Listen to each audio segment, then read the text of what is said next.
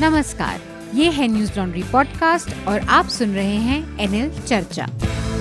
नमस्कार, मैं हूं अतुल चौरसिया। आपका खर्चा आपकी चर्चा हफ्ता दर हफ्ता हम एक बार फिर से लेकर आए हैं न्यूज लॉन्ड्री का हिंदी पॉडकास्ट एनएल चर्चा। चर्चा में आज हमारे साथ दो खास मेहमान हैं और साथ में हमारे न्यूज़ लॉन्ड्री के साथ ही हमारे एसोसिएट एडिटर मेघनाथ भी हैं। मेघनाथ, स्वागत है चर्चा में। स्वागत है ऑफिस में फिर से। हाँ, तो आ, मैं अपने दोनों मेहमानों से परिचय करा दूं। बॉम्बे से हमारे साथ मयंक शेखर जुड़े हैं। आप सब लोग जानते हैं, फिल्म क्रिटिक हैं। मिड डे में उनका आप कॉलम्स पढ़ते रहते हैं, उनके लेख पढ़ते रहते हैं, फिल्मों से जुड़ी उनके तमाम आर्टिकल्स और क्रिटिक पीस पढ़ते रहते हैं। स्वागत है मयंक आपका चर्चा में। शुक्रिया, थैंक यू। और साथ में हमारे साथ वरिष्ठ पत्रकार मनोज मिश्र हैं, जनसत्ता के सीनियर पत्रकार हैं। मनोज जी मनोज जी आपका भी स्वागत है। नमस्कार। तो हम चर्चा को शुरू करें उससे पहले मैं चाहूँगा कि हमारे श्रोताओं को मेघनाद एक बार आप इस हफ्ते की जो सुर्खियाँ हैं, जो बड़ी खबरें हैं, उनके बारे में जल्दी से बता दें। आ, सबसे बड़ी खबर तो नहीं बोल सकते, लेकिन हम इस पे चर्चा करने वाले हैं। कश्मीर फाइल्स नाम की एक फिल्म रिलीज़ हुई, विवेक अग्निहोत्री ने बनाई हुई है। वो अभी फ़िलहाल ऐसे लग रहा है, न्यूज़ रिपोर्ट्स तो आ रहे हैं कि उन्होंने वीक डे के जो अर्निंग्स है उसमें वो ब्लॉकबस्टर बोली जा रही है। सूर्यवंशी जैसे मूवीज़ ट्यूसडेज़ को उसने क्रॉस कर दिया है। सी डब्ल्यू सी ने सोनिया गांधी और राहुल गांधी और प्रियंका गांधी का रेजिग्नेशन रिजेक्ट कर दिया है। जी ट्वेंटी थ्री जो उसका ऑपोजिशन ग्रुप है, उन्होंने कुछ प्लान्स बनाए हैं उसको काउंटर करने के लिए, वो भी चालू है। आ, पार्लियामेंट का दूसरा हाफ बजट का मंडे को शुरू हो गया है। पहली चीज़ जो उन्होंने की वो थी कश्मीर का बजट पास किया है। उसके बाद रेलवेज़ मिनिस्ट्री और रोड ट्रांसपोर्ट मिनिस्ट्री के डिमांड पर, ग्रांट पर अभी चर्चा शुरू है। श्रोताओं के लिए मैं जानकारी दे दूं, हम रिकॉर्ड कर रहे हैं अभी थर्सडे ग्यारह बजे से साढ़े बारह बजे तक, तो आपको जो अभी हम खबरें बता रहे हैं वो तब की है। सुप्रीम कोर्ट ने Malayalam news channel media one का बैन रिवर्स कर दिया, स्टे कर दिया है। सिक्योरिटी ग्राउंड्स पे जो किया गया था पहले, वो आ, उन्होंने स्टे कर दिया है मार्च दस को। और आ, सुप्रीम कोर्ट ने ही सेंट्रल गवर्नमेंट का वन रैंक प, वन पेंशन स्कीम अप्रूव कर दिया है, अपहोल्ड कर दिया है। हाई कोर्ट्स को लेकर एक बहुत बड़ी खबर आ रही है, वो एक्चुअली हम आज इस पर चर्चा नहीं करेंगे, लेकिन अगले हफ्ते शायद कोशिश करेंगे। कर्नाटका हाई कोर्ट ने एक बहुत बड़ा जजमेंट दिया है, जहाँ पर उन्होंने कहा है कि हिजाब एक एसेंशियल रिलीजियस प्रैक्टिस नहीं है। ये विवाद जो चल रहा है काफ़ी, कितने दो महीने हो गए शायद ये विवाद शुरू होकर, जहाँ पर आ, कुछ लड़कियों को एजुकेशनल इंस्टीट्यूट्स में एंट्री नहीं मिल रही थी क्योंकि उन्होंने हिजाब नहीं पहना है। तो अगर ये बारीकी से तो हम बाद में ही बात करेंगे, लेकिन एक मोटा मोटा बता दे तो कोर्ट ने कहा है कि वो एसेंशियल रिलीजियस प्रैक्टिस नहीं है, और जो एजुकेशनल इंस्टीट्यूट है वो यूनिफॉर्म्स बना सकती है, मतलब वो कंपलसरी कर सकती है कि या फिर हिजाब आपको नहीं पहनना है या पहनना है, वो ड्रेस कोड डिसाइड करेंगे। इस पर हम कोशिश करेंगे कि अगले हफ्ते थोड़ा सा और विस्तार से बातचीत करें। और यही अब जो मुस्लिम स्टूडेंट्स पेटिशनर्स थे वो अब सुप्रीम कोर्ट जा रहे हैं इस पेटिशन को लेकर, तो इस पर भी नज़र बनाए रखिए। एक बहुत ही इंटरेस्टिंग चीज़ हुई, आ, इंडिया ने आ, ये खबर दी कि उन्होंने एक एक्सीडेंटली मिसाइल फायर कर दी जो पाकिस्तान में जाके गिरी, और आ, संयोग से उस पर कोई वॉरहेड नहीं था। हाँ, और वो टेक्निकल मैल फंक्शन बोला जा रहा है। तो ये ये थोड़ा सा मुझे, मैं पढ़ रहा था, ये थोड़ा सा बहुत अनक्लियर है हुआ क्या एग्जैक्टली, कि पाकिस्तान की तरफ से भी रिएक्शन ऐसा ही आ रहा है कि अच्छा ठीक है गलती हो गई, ठीक है, बट उसके बाद उन्होंने थोड़ा सा एस्केलेट भी कर दिया उसको। तो आ, ये एक high level court of enquiry Rajnath Singh ने इस पर बिठाई है कि एग्जैक्टली हुआ क्या है। लेकिन बहुत ही वियर्ड घटना है कि ऐसी एक मिसाइल कहीं से छूट गई और पाकिस्तान में गिर गई, थोड़ी सी डरावनी चीज़ है। इससे बड़ी इंटरनेशनली बहुत किरकिरी हुई है इंडिया की, क्योंकि आपका जो डिफेंस सिस्टम होता है उस पर जो उसकी कमांड, चेन ऑफ कमांड हाँ? है, उस पर भी सवाल खड़ा होता exactly. है। एग्जैक्टली। आम आदमी पार्टी के सीएम कैंडिडेट भगवंत मान अब स्वेर इन करके एक्चुअली सीएम बन गए हैं। उन्होंने खटकर कलन खटकर कलन कला जो कि भगत सिंह का गाँव है गाँव है पैतृक गाँव हाँ खटकर कलन में भगत सिंह के एंसेस्ट्रल विलेज में उन्होंने ये शपथ ली, ली और अरविंद केजरीवाल और ऑल ऑल पूरी दिल्ली की बड़ी कैबिनेट के लोग मौजूद थे वहाँ पे। Thank you Meghnath, thanks. तो हम चर्चा को आगे बढ़ाते हैं। अब चर्चा का जो मुख्य विषय है उसमें हम जो इस बार शामिल करने वाले उसमें एक तो कश्मीर फाइल्स एक फिल्म आई है, विवेक अग्निहोत्री उसके निर्देशक हैं, बड़ी चर्चा है, बहुत विवाद है, तो वो हमारी चर्चा के केंद्र में रहने वाला है।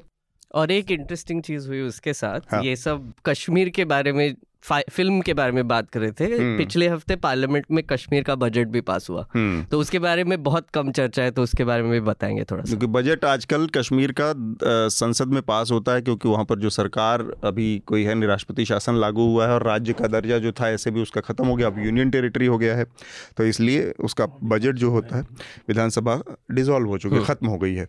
लेकिन उससे तो जो सबसे बड़ा मुद्दा है कश्मीर फाइल्स से जुड़ा, मैं मयंक से शुरू करना चाहता हूं। मयंक, एक बड़ी चीज़ जो कि पहले मैं शुरुआत में अपनी तरफ से रखना चाह रहा हूं कि मैंने ये फ़िल्म देखी नहीं है, लेकिन इस फिल्म के इर्द गिर्द जो विवाद हैं, जो चीज़ें सामने आ रही हैं सोशल मीडिया के ज़रिए, अखबारों में, मीडिया में, उन सब चीज़ों से जोड़ के मैंने फिल्म के इर्द गिर्द जो विवाद है उस पर मैं बात करूंगा। फिल्म के कंटेंट पर बहुत ज़्यादा मैं बात नहीं करूंगा, उसके बारे में बात करने के लिए हमारे साथ मयंक हैं, और आप दोनों में से अगर किसी ने वो फिल्म देखी होगी तो फिल्म के कंटेंट पर, उस पर विस्तार से बात होगी। लेकिन मेरा जो पहल पक्ष होगा वो इसके इर्द गिर्द जो विवाद खड़े हैं या जो चीज़ें हमारे सामने आई हैं, जो एक हाइपर नेशनलिज्म और वो सारी बातें देखने को मिल रही है, उस पर करूँगा। और मैं भी जोड़ना चाहूँगा, सेम टू सेम मैंने भी नहीं देखी मूवी, तो वही मुझे भी अप्लाई होता है। आपने देखी मूवी? देखी नहीं, बस रिव्यू पढ़ा है, सभी जगह रिव्यू ही देखा है, अभी सोच ही रहे हैं देखेंगे। तो बहुत भयानक गालियां आने वाली हैं कि हम लोग एक फिल्म पर बात करने जा रहे हैं जिसमें कि तीन लोगों ने इस पैनल के फिल्म को देखा नहीं है। लेकिन आपको आ, मैं अश्योर कर दूं कि उसके कंटेंट या उस पर बात ना करके हम लोग बात करेंगे, और भी बहुत सारे पहलू हैं, जो विवाद जो पैदा हुआ उस पर, उसके राजनीतिक पक्ष पर बात करेंगे। सबसे पहले मैं चाहूँगा कि मयंक से बात कर ली जाए, मयंक का इस पर पहला जो शुरुआती उनका नज़रिया है वो जान लिया जाए। जी बिल्कुल, मैंने फिल्म तो देखी है, ये मेरा एक तरह से काम भी है। Well, काम किसी का होता नहीं है फिल्म देखना, फिल्म के बारे में लिखना काम है। सो एंड uh, uh, ये मैं जरूर कहना चाहूंगा, एंड uh, ये ये जब डिस्कशंस होती है फिल्मों के बारे में या फिल्म के कंटेंट पर, uh, हम ये uh, इस पर ध्यान नहीं देते हैं कि अगर लोग आकर्षित हो रहे हैं किसी चीज पर, तो as a product, as a craft, उसमें कुछ बात तो होगी। एंड uh, यूजुअली हम, because you know Kashmiri Pandit पर पहले भी फिल्म बन चुकी है, ऐसा नहीं है, अशोक पंडित ने भी बनाई थी, बिल्कुल शीन की बात कर रहे हैं आप, शीन नाम की फिल्म, आप उसमें तो लाइटिंग भी नहीं थी उसमें, you know it is impossible to sit through a film.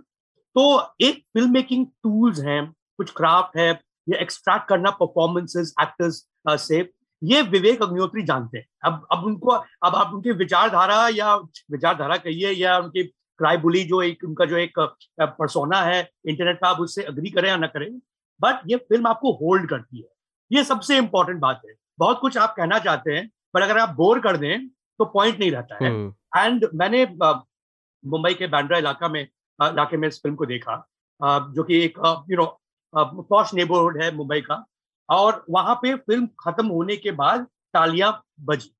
अब ये फैक्ट है, इस फिल्म के पहले दिन के रिलीज के बाद जो दूसरा दिन को जो जंप था in terms of audience numbers, ये यूजुअली हिंदी फिल्मों में कभी देखा नहीं गया, इवन प्री पैंडेमिक में भी नहीं देखा गया। मैं एक इंटरप्ट करूंगा छोटा सा, हाँ। आपने जो फिल्म देखी और लोग खड़े होकर ताली बजाए, उसके बाद किसी ने स्पीच दिया नहीं? तो मैंने ये सब ऑनलाइन जरूर देखा है, एंड इनफैक्ट वो जो आपने वो जो एक क्लिप जो कल वायरल हुआ था, जो जिस तरह की वो बातें कह रहे थे, आई एम अमेज्ड कि जिन्होंने शेयर किया उनको ये शेयर भी शेयर करना चाहिए था कि कहाँ हुआ है ये, because there is is a fit case of booking that person. Hmm. It is a fit case of uh, of hate speech. Uh, अगर वो धर्म संसद के लोग को भी तो बुक किया गया था ना, hmm. तो अगर पता चले कि कहाँ पे था वो करना चाहिए। But by and large I think लोग, मुझे लगता है, रिएक्ट कर रहे हैं in terms of story telling of course. And second चीज जो रिएक्ट कर रहे हैं, जो आई थिंक ऐसा कोई, मैं तो आज तक किसी इंडियन से नहीं मिला हूँ जो फील नहीं करता हो या एम्पथाइज नहीं करता हो या सिंपथाइज नहीं करता हो कश्मीरी पंडितों के कॉज से, कि इनके इनका घर था, आ, ये काफी लोग, कुछ लोग मरे भी और उनको घर छोड़ना पड़ा, रिफ्यूजी कैंप्स में स्टॉप करना पड़ा उनको, राइट। अब वो एक्सोडस था या जेनोसाइड था, आ, या कितने स्टेटिस्टिक्स हैं, कितने थे कितने ही थे, इट इज इमैटेरियल। अगर एक व्यक्ति के साथ भी हुआ है और इस इस बात पे हुआ कि अगर धर्म अगर अगर कहीं रिलेटेड है तो बहुत ही गलत है, और यही लॉजिक हमें यूज करना चाहिए for every other religion also. छोटा सा मैं मयंक आपको इंटरप्ट करता हूं, क्योंकि आपने फिल्म देखी है, बतौर पत्रकार हम लोगों का बहुत ज़ोर रहता है कि जो फैक्ट हो बहुत सही होने चाहिए, ऐसा नहीं हो कि, क्योंकि बहुत सेंसिटिव मीडियम है और जैसा हम देख पा रहे हैं कि फिल्म के बाद एक बड़ा हाइपर नेशनलिज्म का माहौल बन गया है, या हाइपर नेशनलिज्म भी मैं नहीं कहूँगा इसको, एक हेटरेड का माहौल बन गया है फिल्म देख कर निकलते लोगों से। जैसे आपने भी एक वीडियो का जिक्र किया कि कैसे नारेबाजी हो रही है, एक वीडियो का एक वीडियो हमारे सामने आया जिसमें कि लोग एकदम एक एक समूह एकदम प्रोवोक होकर कह रहा है कि अब समय आ गया है कि हम आ, मुस्लिमों की लड़कियों से शादी करेंगे, मतलब सिनेमा हॉल के अंदर शादी करेंगे, है ना। उसे आप सोचिए, तो मैं ये कह रहा हूँ कि आ, फैक्ट की जांच करना बतौर पत्रकार बहुत ज़रूरी होता है हम लोगों के लिए। तो क्या आपने जब फिल्म देखी और एक क्रिटिक के नज़रिए से देखी, तो आपने उन फैक्ट के बारे में भी थोड़ा सा बताना चाहेंगे हमारे दर्शकों को कि फैक्ट के साथ ईमानदारी बरती गई है या उसमें उसको एग्जैजरेट किया गया या वो दो, सही है? दो दो डायलॉग फिल्म के मैं अभी भी याद करता हूँ, और क्योंकि वो बहुत रेलेवेंट है इस फिल्म को लेकर। एक तो एक लाइन है जो कहते हैं, किरदार कहता है कि फॉल्स न्यूज यानी कि फेक न्यूज कम डेंजरस है, ट्रूथ को छिपाना, हाइडिंग द ट्रूथ ज्यादा डेंजरस।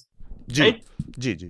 बट एक बहुत बड़ी ट्रूथ है इस फिल्म के बारे में कि यार आप अगर पूरा जो मसला है, ये जनवरी अठारह की बात हो रही है उन्नीस सौ नब्बे की जी, तो और ऑफ कोर्स एक वीक स्टेट होगा, ऑफ कोर्स एक मोनोपोली ऑफ वायलेंस होती है स्टेट की जो डिसॉल्व हो गई, रूल ऑफ लॉ के लिए स्टेट बनता है और इन, इन इनको कोई रोक नहीं पाया, ये बेघर हो गए बिल्कुल। तो ये स्टेट कौन था, सेंट्रल में गवर्नमेंट कौन थी? आपने पूरी फिल्म बना दी और आपने एक बार भी जिक्र नहीं किया। Clearly that is hiding of truth. Actually ये बहुत इंपॉर्टेंट चीज़ है भाई कि आप आप जो रिस्पॉन्सिबिलिटी कहाँ फिक्स करेंगे अल्टीमेटली, जब आप इतने बड़े चार्जेस की बात करते हैं कि स्टेट फेल है, तो वो स्टेट कौन था, कौन लोग उसको चला रहे थे, ये सारी चीजें। प्राइम मिनिस्टर कौन था वीपी सिंह के, ये मुझे गूगल करना पड़ा। आ, नहीं, लेकिन मयंक जी मैं मयंक जी मैं एक एक मिनट आपको इंटरप्ट कर रहा हूँ। असल में उस समय जो समस्या थी ना केंद्र में भी, जो मुझे जो समझ में आया, संयोग से मैंने दो किताबों का भी संपादन किया है कश्मीर पर ही लिखी हुई जी, तो उसमें मुझे जो समझ में आया कि उस समय जो केंद्र की सरकार थी वो इतनी अस्थिर थी जी। एक तो कई दलों के सहयोग से विश्वनाथ प्रताप सिंह की सरकार चल रही थी, वो सरकार थोड़े दिन में चली गई। दूसरा, वो खुद कंफ्यूज थे। एक तरफ तो उन्होंने मुफ्ती मोहम्मद सईद को अपना गृहमंत्री बनाया था, जिनके बारे में कश्मीर का एक बहुत बड़ा वर्ग मुसलमानों का ही उनका विरोधी था, जो फारूक अब्दुल्ला का समर्थक था। दूसरी तरफ उन्होंने जगमोहन को वहाँ गवर्नर बना के भेजा, जिस जगमोहन के बारे में वहाँ का जो ये जो वर्ग है मुस्लिम वर्ग, इसमें भारी नाराज़गी थी, उनको वो शुरू से ही एंटी मुस्लिम मान के चल रहे थे। फाइनली उनको वापस बुलाना पड़ा जगमोहन को। ये तमाम तरह की जो कंट्रोवर्शियल चीज़ें थी वो तय, और थोड़े दिन बाद खुद विश्वनाथ प्रताप सिंह की सरकार चली गई।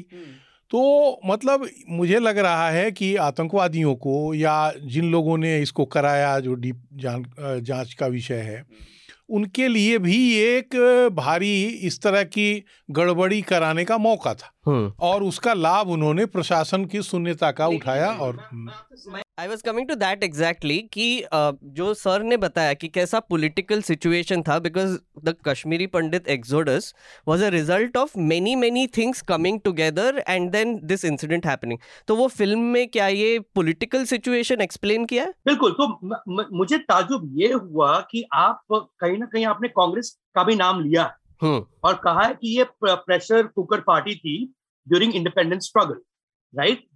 आपने कांग्रेस का नाम लिया है, बट जो गवर्नमेंट थी उसका ही नाम नहीं ले रहे हैं आप। Exactly. It is a hiding of the truth which I found to be interesting.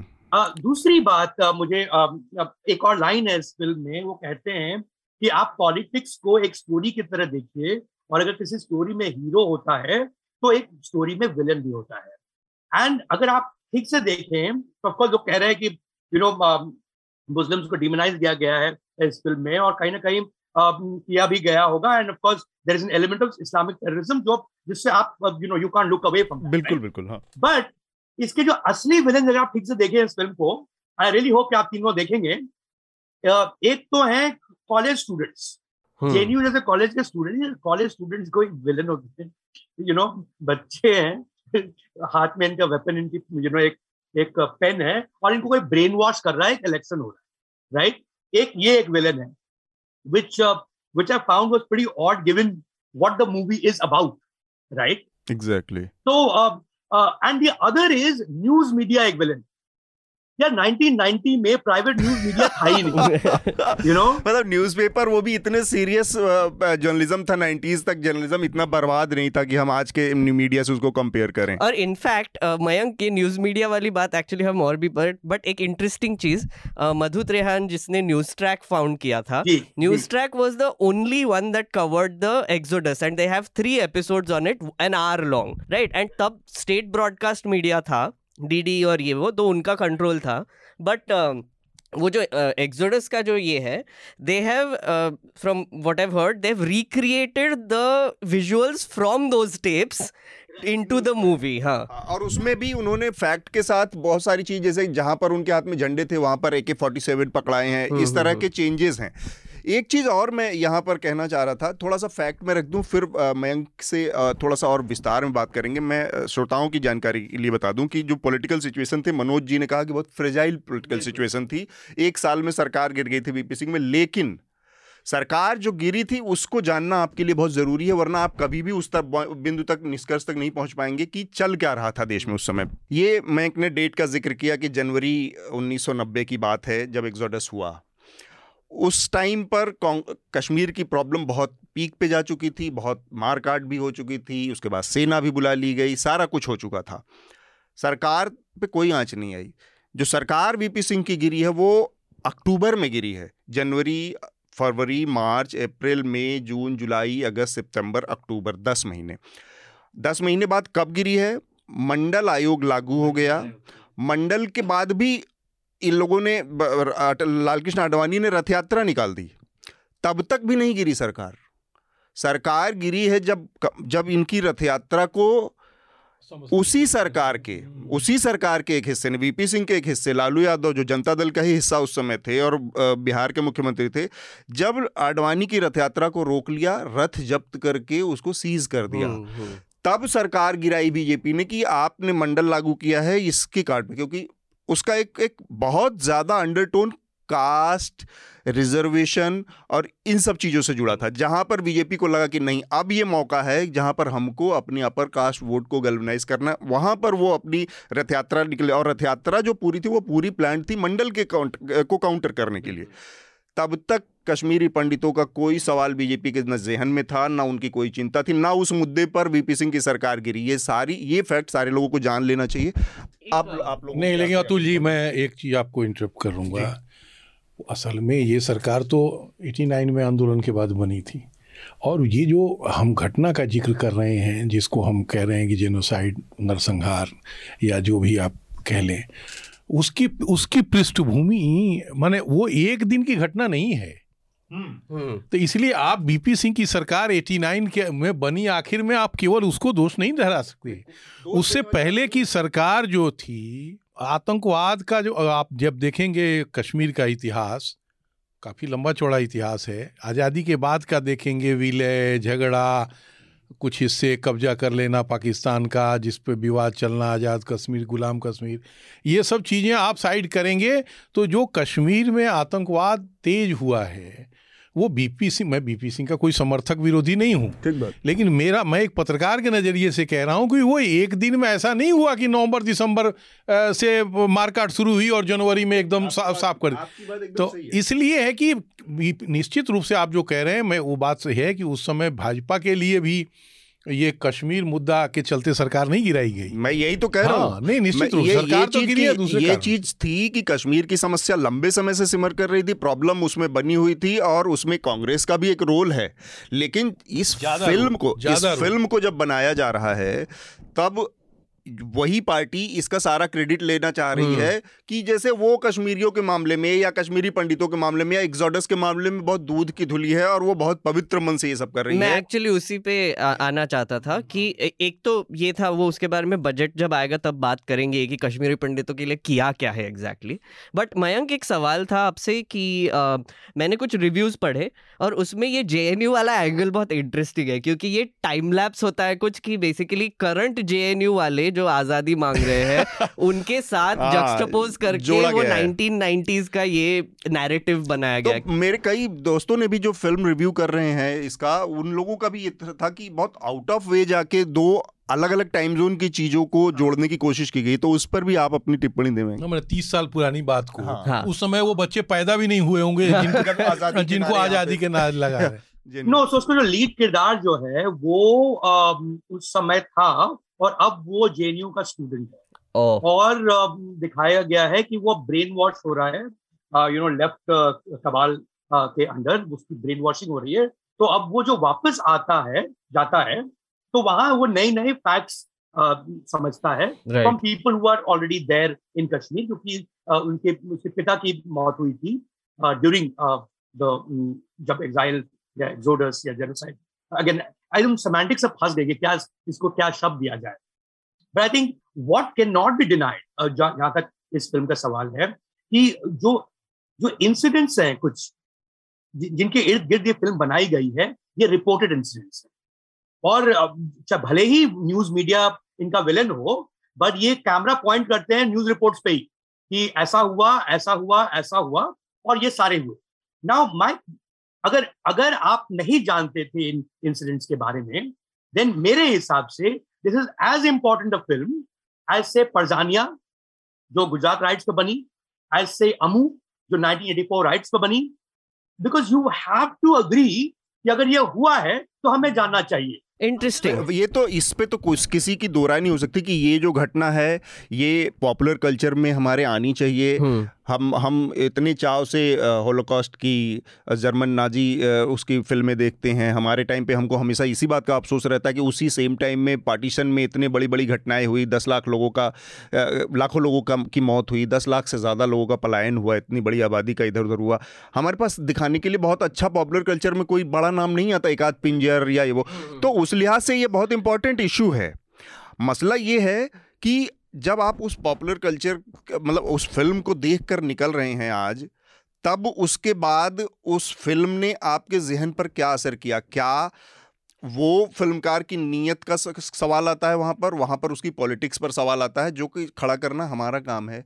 कि लोग निकलकर अगर ये बात कहें कि मुसलमानों को मार दो, इनकी बेटियों से शादी करो, इनसे बच्चे पैदा करो, ये जब चीज़ें होती है तब आपका अपना क्राफ्ट, दो तरीके हैं फिल्म बनाने के, एक में आप जिंदाबाद मुर्दाबाद बहुत लाउड होकर राष्ट्रभक्ति का प्रदर्शन करें, दूसरे में आप बिना लाउड हुए भी अपनी देशभक्ति को साबित कर सकते हैं और बहुत गंभीर तरीके से अपनी उस उस चीज़ को दिखा सकते ताकि उसकी संवेदनशीलता बरकरार रहे। मेरा ये मानना है कि इस फिल्म के बाद अब तक जो हुआ है उसने कश्मीरी पंडितों की उस जिस सिंपैथी और एम्पैथी की बात आप कर रहे थे उसको पूरी तरह से ख़त्म करने का काम किया, उससे एक तरह से कुछ एक एक बंटवारे पैदा करने का काम किया है जिसमें कि लोगों की सिंपैथी और उससे ज़्यादा एक एक घृणा का एलिमेंट ज़्यादा पैदा हो गया।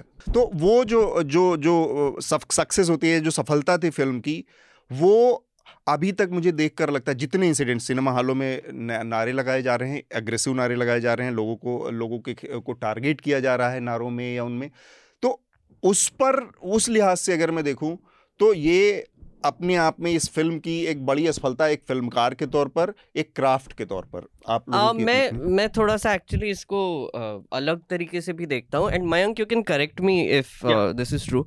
तो अभी तक मैंने तीन वीडियो देखे जो ये हुए हैं, राइट। एंड मतलब जितनी भी जानकारी मिली, एक नोएडा में हुआ, एक शायद दो तीन जगह पे ये इंसिडेंट हुआ जहाँ पर कोई खड़ा हो गया और स्पीच देने लगा कि मुसलमान यही करने वाले हैं, केरला फाइल्स बनेगा या फिर दिल्ली में होगा या वेस्ट बंगाल में होगा, ये जो खड़े होके जो ये कर रहे हैं। तीन जगह तीन वीडियो देखे मैंने, और भी होंगे मुझे पता नहीं, लेकिन मैंने तीन देखे। um, तो ये तीन इंसिडेंट्स के बेसिस पे, जो कि मुझे एक हद तक ये भी लगता है कि स्टेज भी हो सकता है कि कोई ऐसे खड़े हो के एकदम मूवी हॉल में चिल्लाने लगे। ये मैंने मैंने तो फिर भी इतनी फिल्म्स देखी कभी मैंने देखा नहीं है कि वो मूवी इतनी इवोकेटिव हो गई कि एकदम खड़े होके स्पीच देने लगे। बिकॉज इवोकेटिव होती है तो क्या होता है कि मैं खड़े होके तालियां बजाऊंगा, मैं खड़े होके या फिर प्रशंसा करूंगा या फिर बाजू वाले से बोलूँगा कि भैया अच्छी मूवी थी ना वॉट एवर। बाहर आके कोई रिपोर्टर होगा उससे मैं बात करूँगा शायद, राइट। बट ये तीन इंसिडेंट्स मुझे अभी भी डाउट है कि वो नॉर्मल लोग थे जो इतने एकदम खड़े होके ये करने लगे। आ, दूसरी चीज़ एक्चुअली मयंक मैं आपसे ये पूछना चाहूँगा कि आ, एक तो ये विवेक अग्निहोत्री ने बनाई है मूवी, एंड जैसे कि आपने कहा है वो मूवीज़ जब बनाते उनको फिल्मकारी समझ में आती है तो वो एक ग्रास्प के साथ मूवी बनाते हैं। लेकिन क्या ऐसे भी हुआ है, रिव्यूअर कम्युनिटी की बात कर रहा हूँ, कि जो लिबरल लाइक माइंडसेट रखने वाले लोग हैं क्या वो इसको एक्स्ट्रा क्रिटिकली देख रहे हैं उसकी वजह से, और उसकी वजह से आप इसका ज़्यादा क्रिटिसिज्म एक तरीके से देख रहे हैं और दूसरी तरीके से पॉजिटिव रिव्यूज़ भी आ रहे हैं जो कि राइट विंग सपोर्टिंग जर्नलिस्ट और रिव्यूअर्स हैं, तो आपको ये डिवाइड दिख रहा है ये मूवी के बारे में? हाँ, एक बार मनोज जी की भी ले लेते हैं तो फिर मयंक दोनों लोगों के साथ जाते हैं। मेरा मानना है कि क्या इस पे अपन लोग बात करें, दो तरह की घटनाएं हैं। एक तो जो सीधे कश्मीरी पंडित हैं जो पीड़ित हुए, जिनके परिवार में हत्याएं हुई, जिनके साथ अत्याचार हुए, जो वहाँ ज़मींदार थे। आपकी जानकारी में है, हम सब पत्रकार हैं, पढ़े हम सब पढ़ने कि वहाँ जो संपत्तियाँ थी वो मैक्सिमम कश्मीरी पंडितों की थी और जो बाकी बिरादरी है जो आबादी में ज़्यादा है वो बेसिकली उनके रैयत थे। कम मुसलमान ऐसे थे जो अमीर थे। तो मुझे लग रहा है एक तो उनकी पीड़ा कि हम राजा थे, अचानक हमारी ये दुर्गति हो गई, हम टेंट हाउस में रहें। दूसरा जो उस पर राजनीति हो रही है कि एक देश का एक राजनीति का एक बहुत बड़ा वर्ग जो उसको राजनीति में धर्म का रंग देके और उसको अपना अपना वोट बैंक मजबूत करने में लगा हुआ है। तो मेरा मानना ये है कि सिनेमा अभी मैंने देखा नहीं है, थोड़े से वही जो वीडियो वगैरह जो आए हैं वही सब अपन देखे हैं। देखने से ये होगा, चूँकि आपने देखा है तो आपका इस पर कमेंट, कि मुझे लग रहा है ये दोनों चीज़ों को अलग अलग करना चाहिए। जिनने भोगा, अगर उनके लोग खड़े होकर नारे लगा रहे हैं या कह रहे हैं कि हमें शादी करनी चाहिए और बच्चे पैदा करने चाहिए तो तो वो एक अलग पीड़ा है। लेकिन जो एक योजनाबद्ध तरीके से इसको भुनाने की कोशिश में और उस पर जो राजनीति की जा रही है वो एक अलग विषय मेरे ख्याल से होना चाहिए। चूंकि पिक्चर आपने देखी तो ज्यादा ठीक से आप कह सकते हैं। बिल्कुल मयंक। वेल आई थिंक दो बातें दो बातें एक तो you know in terms of कोई पॉलिटिकली सेंसिटिव फिल्म बनाना बहुत मुश्किल है, राइट, इन द सेंस कि हर इशू में दो पहल होते हैं। ऑफ कोर्स एग्जाइलिंग uh, का कोई दो पहल नहीं होता है, एक्सोडस uh, का कोई दो पहल नहीं होता है, जिसकी डेथ हुई इसका कोई दो पहल नहीं है और जिसका डिस्प्लेसमेंट हुआ कोई दो पहल नहीं है। बट इवन पार्टीशन अगर आप लें तो हिंदी सिनेमा में तीस साल लगे ऑलमोस्ट, पार्टीशन के बाद एक फिल्म बनी, गरम हवा पहली फिल्म थी, you know it was a very difficult thing to to to refresh that wound, you know, and एक एक सोच थी कि यार रहने दो, राइट। तो एक रिफ्रेशिंग ऑफ वूंड तो यहाँ पर है जरूर, राइट, एंड एंड तीस साल बाद एक तरह से देखा जाए तो बनी है। But at the same time मुझे लगता है कि जहां तक फिल्मों का सवाल है, या तो हम ये कहते हैं कि यार एकदम ही फ्रिवलेस है ये सब कुछ, एंटरटेनमेंट है, नाच गाना ही है, और या हम मानते हैं कि पूरी पूरी संसार को ही बदल रही है, you know, there is no middle ground in it. अगर uh, कोई फिल्म आती है जैसे uh, uh, अर्जुन रेड्डी जैसी फिल्म आती है, कबीर सिंह जैसी फिल्म आती है, तो हम कहते हैं कि यार इतनी बड़ी हिट हो गई है, दो सौ करोड़ कमाया, मतलब कि पूरी जो सोसाइटी है हमारी मिसोजिनिस्ट है, राइट, जबकि लोग गए थे एंटरटेनमेंट के लिए।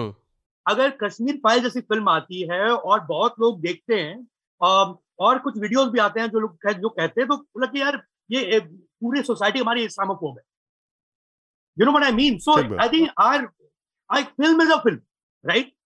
आई स्टिल बिलीव, और चाहे जो भी हो, चाहे जैसे भी रिजल्ट आते हैं इलेक्शन के, ऑफ कोर्स पॉलिटिशियन का काम है दिन भर पॉलिटिकिंग करते रहे वो, बट आई स्टिल बिलीव को जो इस्लामोफोबिया है ना वो अभी भी इस देश में फ्रिंज है, you know what I mean. You know we might like to we might get pessimistic about it, but कि यार मारो काटो उस तरह के लोग ना ये अभी भी फ्रिंज है, राइट। एंड ऑफ कोर्स दो तीन ही वीडियो, बट जो मैंने जो देखा थिएटर में वहां पे लोग ने ताली बजाई जिनको बजाना था और लोग गए पॉपकॉर्न कॉर्न खाए और they must have gone on to do other things in life. ठीक बात। पॉलिटिक्स पॉलिटिक्स एक दूसरी एक ऑफकोर्स एक दूसरी बला है और एक यू नो अपनी वो अपना संसार है और चौबीस घंटे उनको they have to keep it keep it running right. वो मशीनरी को रन करना पड़ता है।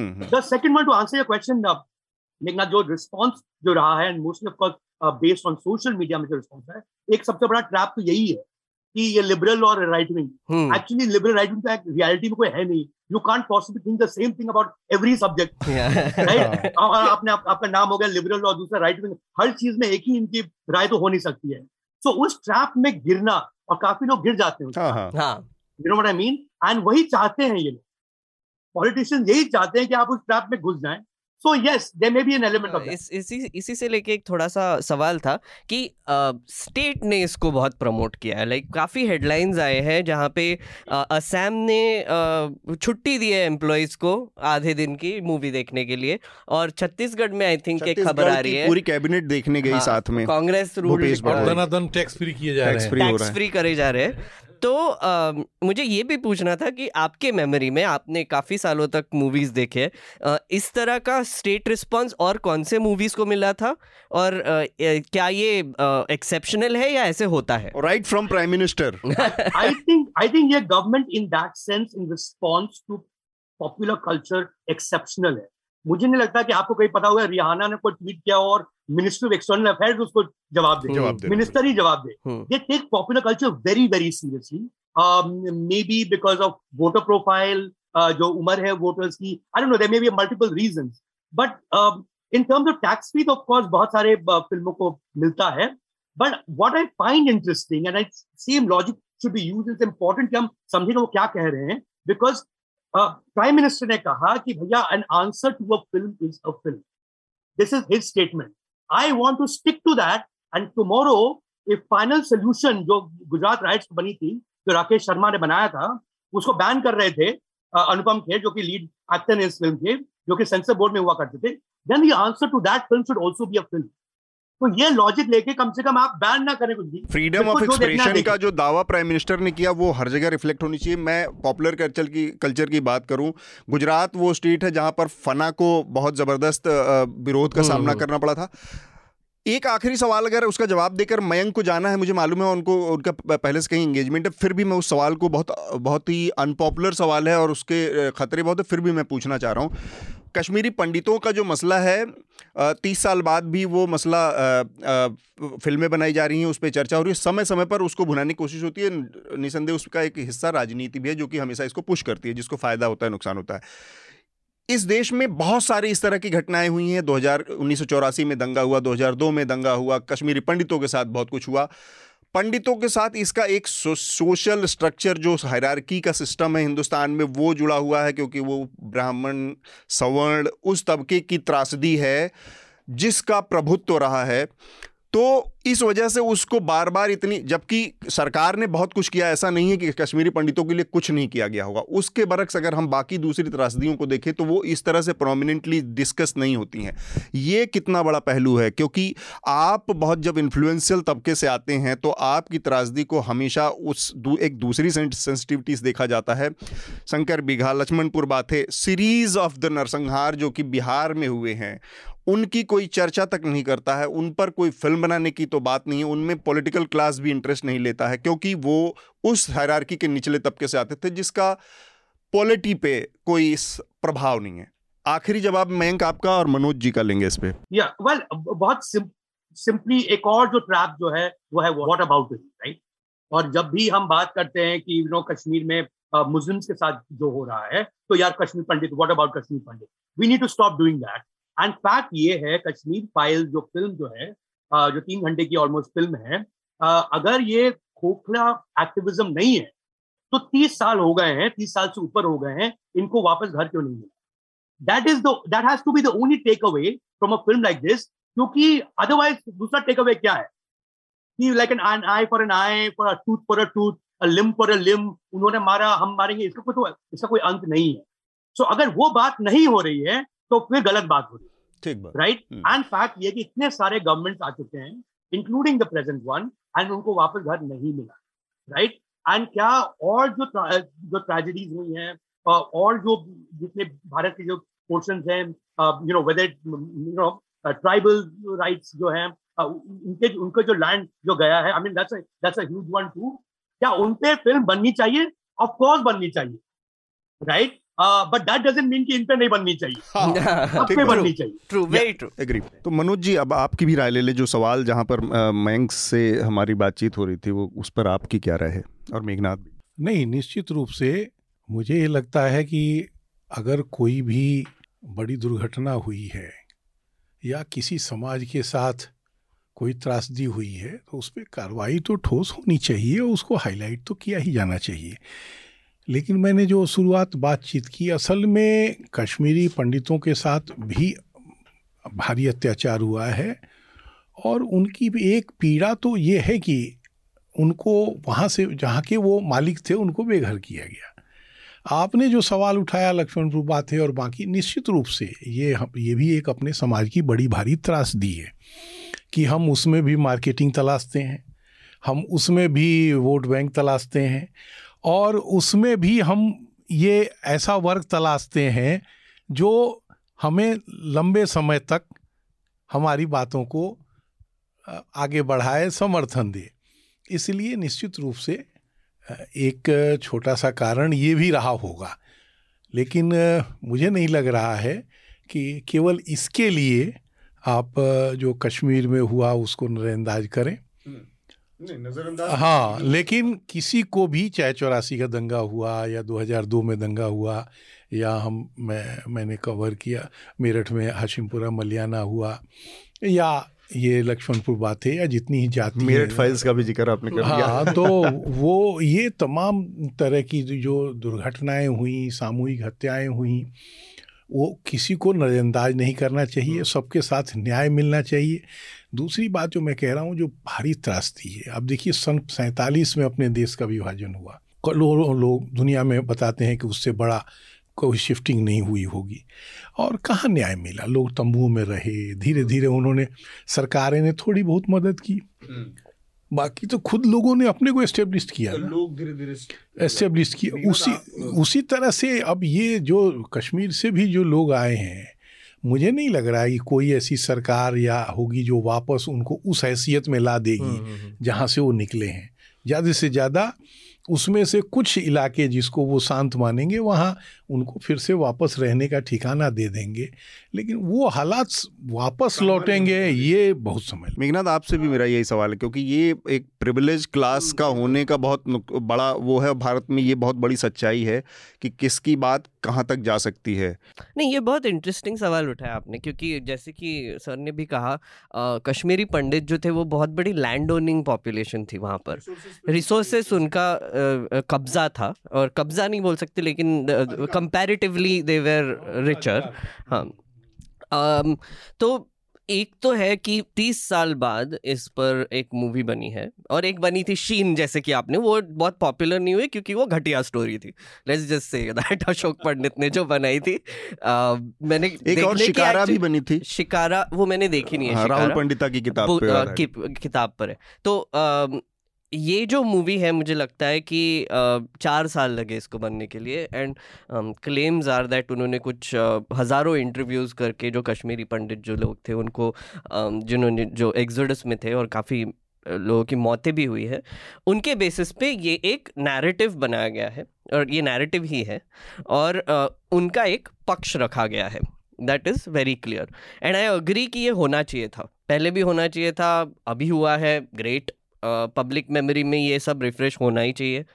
uh, लेकिन उसकी जो uh, आपने जो कहा कि uh, कौन से पीड़िताओं को हाईलाइट करना चाहिए और उनका पॉलिटिकल पावर कितना है, वो बहुत इम्पॉर्टेंट है, क्योंकि जहाँ पर नेल्ली मैसेकर जैसी भी हुई है चीज़ें, जहाँ पर जैसे हम जलियांवाला बाग जाकर आए, वहाँ पर भी हमने देखा कि कैसे उधम सिंह, आपने अगर मूवी देखी होगी, वो भी कितनी प्रोवोकेटिव मूवी है वहाँ पर वो। तो इस तरीके के जब मूवीज़ बनती है तो मुझे लगता है कि एक बहुत बड़ा रोल यही प्ले करता है कि आपका पॉलिटिकल इन्फ्लुएंस कितना है और आप पे पॉपुलर कल्चर का अटेंशन कितना जाता है, वो भी डिपेंडेंट है। तो आई मीन आई होप कि और ऐसी मूवीज बनती रहे ताकि हम अलग अलग पीड़िताओं के बारे में या ग्रुप्स के बारे में जान पाए कि उनके साथ भी क्या त्रासदी हुई है। एक बस आखिरी टिप्पणी मैं इस पर करना चाहूँगा, और आप लोगों की भी कोई उस पर आखिरी टिप्पणी हो तो जरूर कहिए। मुझे वो बजट के बारे हाँ, में बात करना, तो उसके बाद हम बजट हाँ, वाली बात करते हैं। ये फिल्म के, के लिहाज से कि ये जो पूरा अभी का जो विवाद है, ये मेरा अपना व्यक्तिगत तौर पर ओपिनियन है कि ये बहुत ही आर्केस्ट्रेट ऑर्केस्ट्रेटेड और एनिमेटेड विवाद खड़ा किया गया है, क्योंकि एज सच इस फिल्म को लेकर कहीं पर भी उस तरह का विरोध दूसरे साइड से नहीं देखा कि ये फिल्म नहीं बननी चाहिए, ये फिल्म नहीं दिखाई जानी चाहिए, या ये गड़बड़ है, या इस तरह का। ये सारी चीज़ें जो माइंड स्पेस पर जो कब्जा है ना, एक वो जो डिजिटल और सोशल मीडिया पर, वहाँ से बढ़नी शुरू हुई। मतलब आपका कहना है कि लिबरल्स ने बॉयकॉट कश्मीर फाइल्स हैशटैग नहीं चलाया टाइप कुछ हुआ नहीं, बहुत सारी नहीं चला, लेकिन उसके पहले चीज़ें जो हुई हैं, आप देखिए क्या क्या हुआ है। चीज़ें व्हाट्सएप पे अचानक से आपका व्हाट्सएप ग्रुप जितने थे जो सोसाइटी के इधर उधर से, वहाँ पर दो चार चीज़ें एकदम से इनिशियली रैंडम पैदा हुई कि ये सिनेमा हॉल नहीं बुक कर रहे हैं, ये नहीं चाहते कि कश्मीर फाइल दिखाई जाए, ये यहाँ पर ऐसा नहीं चाहते कि कश्मीर फाइल दिखाई जाए, इन लोगों ने यहाँ पर बिजली गायब कर दी, इस सिनेमा हॉल का एसी बंद था ना, एसी बंद था ताकि लोग इसमें बैठकर कश्मीर फाइल ना देखें। इस तरह का एक एनिमेटेड पूरा वातावरण डिजिटल सोशल प्लेटफॉर्म पर खड़ा किया गया। मैं अभी तक इस बात को लेकर आश्चर्य में हूं और देख खो, खोज रहा हूं कि एक्चुअली कौन लोग थे जो लोग जो लोग विरोध कर रहे थे, और यकीन मानिए अभी तक मुझे एक भी ऐसा सॉलिड वो नहीं मिला कि जहां पर दिखे कि ये लोग कश्मीर फाइल्स का विरोध कर रहे हैं। बयान इनके आए कि तुम नहीं बनाने देना चाहते, वो ये वन साइडेड हवा में खड़ा किया गया एक विरोध था, और उसके बाद पॉलिटिकल क्लास इसमें कूद गया। अगर आप उसको देखेंगे तो इसमें बहुत सिस्टमेटिक तरीके से उसके बाद पॉलिटिकल क्लास कूद गया, रूलिंग क्लास कूद गया, वो राइट फ्रॉम प्राइम मिनिस्टर इस फिल्म को उसके बाद प्रमोट करने लगे, और वो एक पूरा चीज़। तो इसमें एक पूरा पैटर्न नज़र आता है कि इस फिल्म के इर्द गिर्द उन्हीं लोगों ने विवाद खड़ा किया जिनके एक तो उसमें कॉमर्शियल इंटरेस्ट थे, फिल्म से जुड़े लोग, उसके अलावा जिनके पॉलिटिकल इंटरेस्ट थे, पॉलिटिकल क्लास के लोग। विरोध वाला अगर किसी के पास कोई कॉन्क्रीट एविडेंस है कि हाँ, हाँ ये सड़क पे आके विरोध किया, इन्होंने पोस्टर जलाया, जैसा कि हमने फना में देखा है, जैसा कि हमने रंग दे बसंती में देखा, जैसा हमने बहुत सारी फिल्मों में देखा, अभी हाल फिलहाल में जब ये पद्मावती का इतना बड़ा विवाद हुआ, उसमें ऐसा कोई भी विरोध एक कश्मीर फाइल्स को अब तक मेरी नज़र में नहीं आया। बतौर रिपोर्टर मैं ये खोजने की कोशिश कर रहा हूँ कि ये चीज़ शुरू किसने की, ये उन्हीं लोगों ने शुरू की है बहुत कॉन्स्पिरेसी के तहत, मेरा अपना अब तक का ओपिनियन है। एक एक ही जस्ट करेक्शन uh, करना चाहूँगा, मैं एक्चुअली उनका नाम भी ढूंढ रहा हूँ। असम में एक मुस्लिम uh, क्लरिक है, वो लेते हैं इन्फ्लुएंशियल है, उन्होंने एक बयान दिया है कि ये मूवी को बैन करना चाहिए। मुझे बस यही एक वाकया दिखा जहाँ पर एक आउटराइट डिमांड हो रही है कि बैन कर दी जाए। बैन करने की बात तो पार्लियामेंट में उठी। अच्छा हाँ, पार्लियामेंट में आ, समाजवादी पार्टी के एमपी ने उठाई, असदुद्दीन ओवैसी ने बैन करने की बैन करने की मांग पॉलिटिकल लेवल पर। लेकिन आप जो अतुल जी बता रहे हैं वो कि जैसे ये होता था कि सड़क पर वो निकल गए, झंडा जला रहे हैं, वो वैसा अभी तक दृश्य नहीं दिखा है। लेकिन पॉलिटिक्स तो हो ही रही है भाई। एक वर्ग जो राजनीतिक दल के हैं वो तो सपोर्ट कर ही रहे हैं, बीजेपी कर, कर ही रही है, फिर कांग्रेस में छत्तीसगढ़ में दिखाने लगी, तो वो तो हो ही रहा है।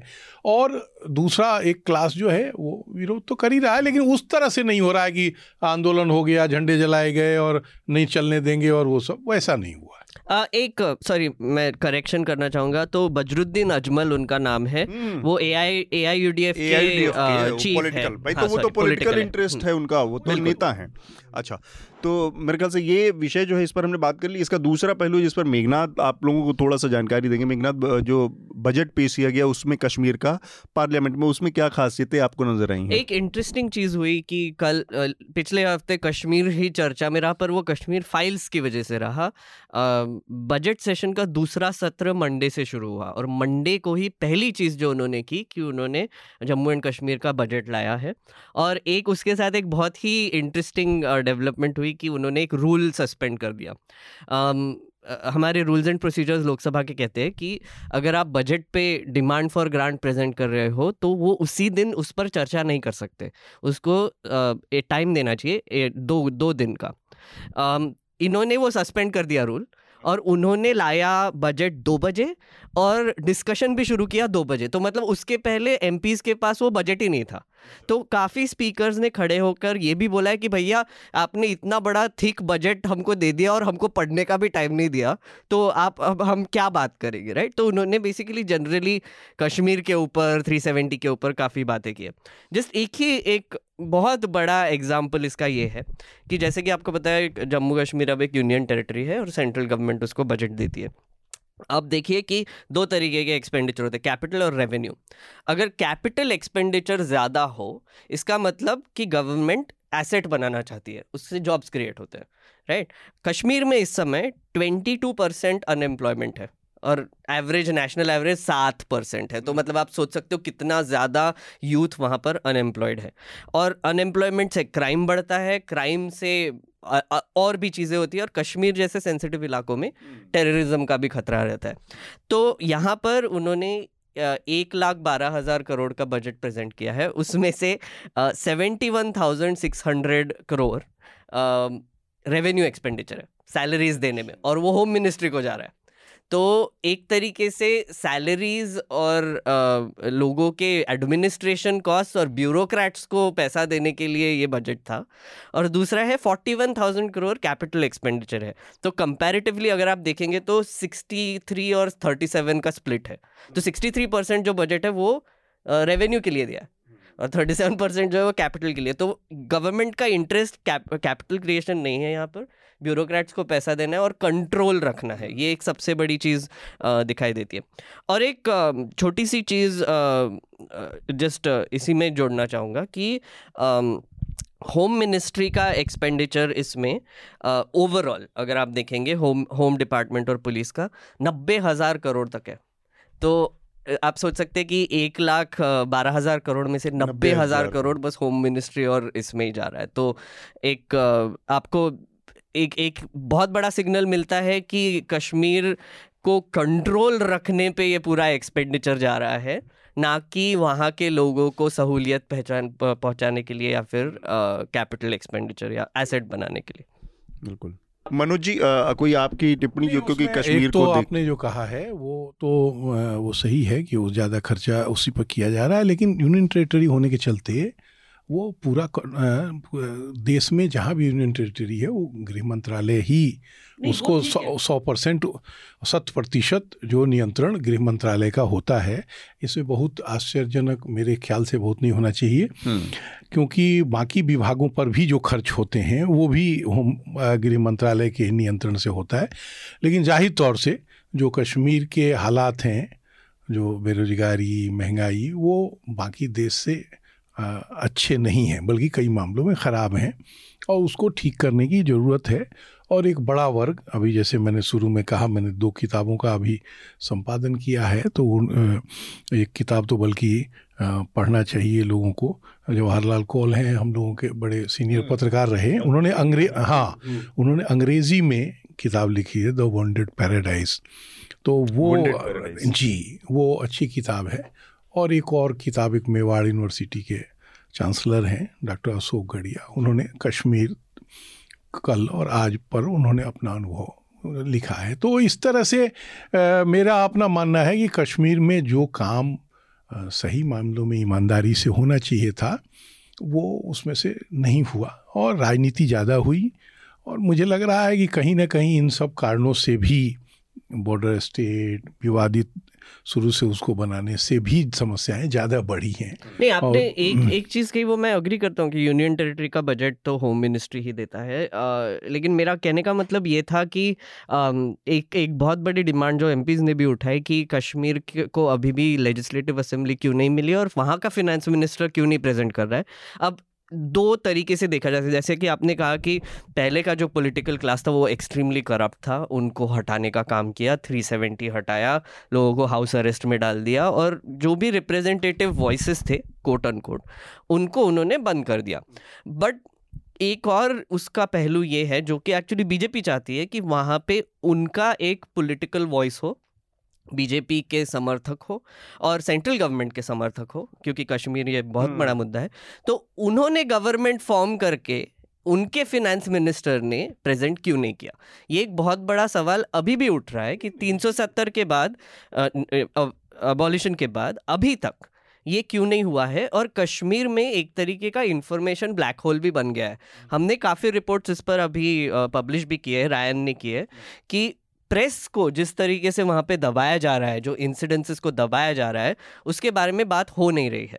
तो ये दो चीज़ें आई थिंक बहुत इम्पॉर्टेंट है हाईलाइट करना, क्योंकि कश्मीर में एक तरीके से अभी भी सिचुएशन सेंसिटिव है, लेकिन उसको आ, अच्छा बनाया जा सकता है, जबकि एक पॉलिटिकल क्राइस क्लास वहाँ पे आएगा, लोगों को वोटिंग राइट्स दिए जाएंगे और फिर वो अपना एक नेता चुनेंगे जो कि वहाँ पर प्रोग्राम्स इम्प्लीमेंट करेगा। मेरा डेमोक्रेसी का विकल्प तो डेमोक्रेसी के अलावा कुछ है ही नहीं, लेकिन ये मुझे मतलब तो मुझे ये I mean I am not criticising you, but एक uh, मैंने ये देखा है जब भी मैंने बोला कि नहीं सेंट्रल गवर्नमेंट बजट दे रही है, तो ये एक आता है कि हाँ वो तो होम मिनिस्ट्री करने वाली, बट वो पॉइंट नहीं है, क्योंकि वो एक बहुत बड़ा स्टेट है, वहाँ पे बहुत बड़ा पॉपुलेशन है और स्टेट था, तो वहाँ पे डेमोक्रेटिकली इलेक्टेड गवर्नमेंट होनी चाहिए, बिल्कुल होनी चाहिए। मतलब एक एक in principle as a journalist, और जब आप कॉन्स्टिट्यूशन के के बिहाफ पे बात करते हैं, डेमोक्रेसी के बिहाफ पे बात करते हैं, तो ये जो पक्ष था कि भाई वहाँ की जो सरकार का या जो वहाँ जो विधानसभा ख़त्म की गई वो सही कदम नहीं है, वो बहाल होना ही चाहिए, ताकि डेमोक्रेसी के लिहाज से वहाँ की विधानसभा बहाल होनी चाहिए, ट्रांसपेरेंसी के लिहाज से वो बहाल होनी चाहिए, क्योंकि पैसा जो है अल्टीमेटली वो कोई गृह मंत्री, कोई प्रधानमंत्री अपने घर में नहीं छाप रहा है, टैक्स है, वो जनता के टैक्स का पैसा है। हमारे यहाँ पब्लिक मनी का कॉन्सेप्ट इतना कमज़ोर है कि लोग उसकी अहमियत नहीं समझते कि भैया तुम ये बिना अकाउंटेबिलिटी के यहाँ से क्यों कर रहे हो, क्यों वहाँ का रिप्रेजेंटेटिव खुद नहीं तय करता कर सकता अपने, exactly. अपना फैसला। ये विधानसभा अगर वो रहती तो वहाँ करता और उसकी जवाबदेही ज़्यादा होती। तो अब यहाँ पे क्या है कि बहुत सारी चीज़ें वेग हो जाती हैं, बहुत सारी चीज़ों में कुछ आप नहीं जवाब ले सकते, आधी चीज़ें आप आर टी आई से भी नहीं ले सकते, बाकी ऐसे तो जवाबदेही की बात ही भूल जाएगी, रूल सस्पेंड कर देंगे और फिर वो बात नहीं करने देंगे। तो इस लिहाज से ये बहुत इंपॉर्टेंट मसला है कि भाई जो जब जब पब्लिक मनी एक्सपेंडिचर का सवाल है वहाँ पर ट्रांसपेरेंसी आती है, और वो भी खासकर कॉन्फ्लिक्ट जोन में ऐसे ही बहुत बड़ा प्रॉब्लम आता है कि आपकी इतनी अनऑडिटेड मनी जाती है पब्लिक मनी कि जिसका कोई हिसाब नहीं मिलता है। exactly. तो इस सब के लिहाज से भी अगर वो वो वहाँ की विधानसभा होती और वहाँ का अपना फाइनेंस मिनिस्टर होता और वो अगर पेश करता तो उसकी अकाउंटेबिलिटी कई गुना ज़्यादा बढ़ जाती। तो ये एक महत्वपूर्ण मसला है, और लेकिन अब ये चूँकि सरकार ने अपनी नाक का विषय बनाकर ख़त्म किया, तो मुझे नहीं लगता कि इस सरकार में ये बहाल होने जा रहा है। इसके लिए जब बड़े पैमाने पर राजनीतिक बदलाव पूरे देश में होगा, केंद्र की सरकार मतलब कम से कम बदलेगी। मेरे ख्याल से कांग्रेस ने इस पर एक ओपन स्टैंड लिया है कि अगर कभी वो सत्ता में आएंगे तो वो कश्मीर की असेंबली को बहाल करेंगे। इसके अलावा और किसी राजनीतिक दल का कोई स्टैंड मेरी नज़र में, अगर आप लोगों की नज़र में, बीजेपी ने अनाउंस किया है कि एक टाइम पीरियड के बाद करेंगे, लेकिन वो इतना पूरा होने के बाद डिलिमिटेशन दो हज़ार छब्बीस, पर वो इतना ओपन एंडेड है कि उसके बाद करेंगे। अभी कांग्रेस की सरकार केंद्र में आएगी इसकी संभावना हम लोग वो तो बहुत दूर दूर ऐसा नहीं दिख रहा कि कुछ होने वाला है। तो वो उस मामले में बस कांग्रेस के हम वादे के ही मतलब कांग्रेस पे ही बढ़ते हैं एक्चुअली, हम बात ही करने वाले थे उसमें। हाँ, तो इस पर बड़ी मज़ेदार चीज़ हुई है, मज़ेदार क्या कांग्रेस के लिहाज से बड़ी चिंताजनक भी स्थिति है कि सी डब्ल्यू सी की मीटिंग हुई और उसमें जी ट्वेंटी थ्री जो एक ग्रुप है, जिन लोगों ने कांग्रेस पार्टी के अंदर एक ग्रुप है नेताओं का, गुलाम नबी आज़ाद, कपिल सिब्बल, मनीष तिवारी, अब उसमें कुछ और नए चेहरे जुड़े हैं जिनमें मणिशंकर अय्यर, शशि थरूर पहले से थे, मणिशंकर अय्यर भी जुड़े हैं उसमें, और शंकर, अब वो ट्वेंटी थ्री से बढ़ गया है, ट्वेंटी थ्री इनिशियल थे तो इसलिए उसका नाम जी ट्वेंटी थ्री पड़ गया, अभी उसमें लोग बढ़ गए हैं, नए चेहरे भी आ गए। मणिशंकर अय्यर का उसमें आना मेरे लिए थोड़ा सरप्राइजिंग, क्योंकि वो हार्डकोर परिवार के लॉयलिस्ट माने जाते थे। इस तरह से लोगों का हैं कुछ समस्या जो आ रही है सीडब्ल्यूसी के बाद। अब ये दिख रहा है कि भाई उन्होंने कल पत्र जारी किया है कि कलेक्टिव लीडरशिप की तरफ हमें बढ़ना है, इंक्लूसिव और कलेक्टिव लीडर, ताकि जो पार्टी के डिसीजंस हैं वो कलेक्टिव तौर पे लिए जाए, सामूहिक तौर पर, ना कि एक तरफा और आ, ऐसे ही अंधेरे में लिए जाएं कुछ एक कुछ लोगों द्वारा। तो जाहिर है सीधा सीधा ये अटैक है कि भाई जो गांधी परिवार है वो आ, एक तरफा फैसले लेता है या लोगों को विश्वास में नहीं लेता, या उस उसमें कोई डेमोक्रेटिक वो नहीं है कि भाई आप बहुत सामूहिक तौर पे सबको साथ लेकर चल रहे हैं, आप मनमाने फैसले ले रहे हैं। उसका जो जो नहीं लिखा है अंडरलाइन में वो ये है। तो आ, जी तेईस के लिहाज से मनोज जी और मेघनाथ आप लोग आप लोग की भी इसमें राय इम्पोर्टेंट है कि कांग्रेस किस दिशा में, मतलब ये पांच चार राज्यों में पांच ऐसे थे, इनफैक्ट पांचों राज्य अगर आप कहें, उत्तराखंड उत्तर प्रदेश को आप छोड़ दीजिए तो चार राज्य वो होते जो सीधे सीधे जहां पर कांग्रेस पार्टी उनको उनको चैलेंज कर रही थी, लॉस हुआ, और चारों जगह पे कांग्रेस, मतलब ऐसे तो पांचों में गई लेकिन यूपी में उतना बड़ा स्टेक नहीं था कांग्रेस का, सब बहुत समय से पता है सबको। इस लिहाज से कांग्रेस की पूरी जो रणनीति है, राजनीति है, जो ये जो जी तेईस कह रहा है वो बहुत महत्वपूर्ण सवाल बन जाता है कि कांग्रेस पार्टी कलेक्टिव लीडरशिप की तरफ बढ़ेगी नहीं बढ़ेगी, क्या करेगी। एक सॉरी थोड़ा सा एक कॉन्टेक्स्ट देना चाहूँगा श्रोताओं के लिए कि हुआ क्या एग्जैक्टली कि आ, एक न्यूज़ आई एनडीटीवी की कि सोनिया गांधी, राहुल गांधी और प्रियंका गांधी तीनों ने रेजिग्नेशन दे दिया, और फिर एक और न्यूज़ आई कि सीडब्ल्यूसी ने उसे रिजेक्ट कर दिया। अब सीडब्ल्यूसी का हेड कौन है? सोनिया गांधी। तो आ, सोनिया गांधी ने खुद को ही रेजिग्नेशन दिया और खुद ही रिजेक्ट कर दिया, और फिर यूनानिमसली सीडब्ल्यूसी ने बोला कि नहीं आप फिर भी। दूसरी चीज़ ये हुई कि उन्होंने पांचों राज्य जहां पर लॉस हुए वहां से सबके रेजिग्नेशन मांगे, पीसीसी चीफ्स के, वहां के जो पार्टी के चीफ है उन्होंने सबने रेजिग्नेशन दे दिया धड़ाधड़। सिद्धू ने भी एक फोटो ट्वीट किया उसके रेजिग्नेशन लेटर का, आई हैव रिजाइंड लाइन का, I have resigned, that's it. And ये ये एक्चुअली इसी से लेकर मेरा भी सवाल था कि अब ये जो यूनिलैटरल डिसीजन मेकिंग है कांग्रेस की, um, अब दो हज़ार चौदह के बाद मैं कहूँगा दो हज़ार सत्रह, दो हज़ार उन्नीस, दो हज़ार बाईस, यहाँ पर ये यूनिलैटरल डिसीजन मेकिंग कैसे फेल हो रहा है ये आपको क्लियरली दिखता है। hmm.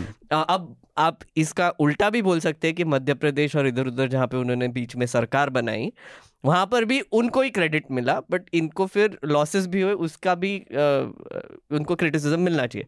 तो इस इस पर भी मैं आपका थोड़ा सा राय चाहूँगा। ये तो आप अलग से कभी लंबी बहस चलावें, इस पर बहुत लंबी चर्चा की ज़रूरत है। असल में जिसको हम लोग जी ट्वेंटी थ्री कह रहे हैं उसमें एक आदमी भी नहीं है जो अपने बूते चुनाव जीत ले। त्रासदी इस कांग्रेस की ये है कि अभी भी जो वोट वो मिल रहे हैं उनके, वो उन्हीं के नाम पर मिल रहे हैं जिनका वो विरोध कर रहे हैं।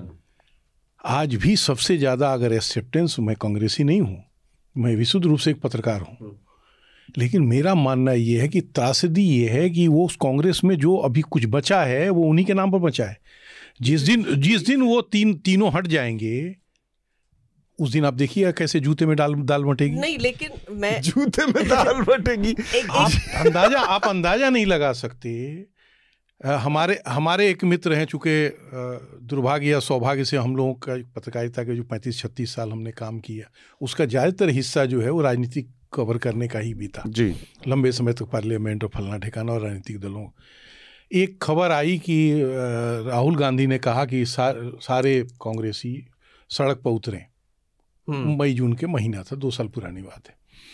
तो एक हमारे मित्र हैं विधायक, नाम नहीं लूँगा, बोले कि वो फाइव स्टार होटल से निकलने को कांग्रेसी तैयार नहीं, वो पैंतालीस डिग्री टेम्परेचर पर सड़क पे आएगा।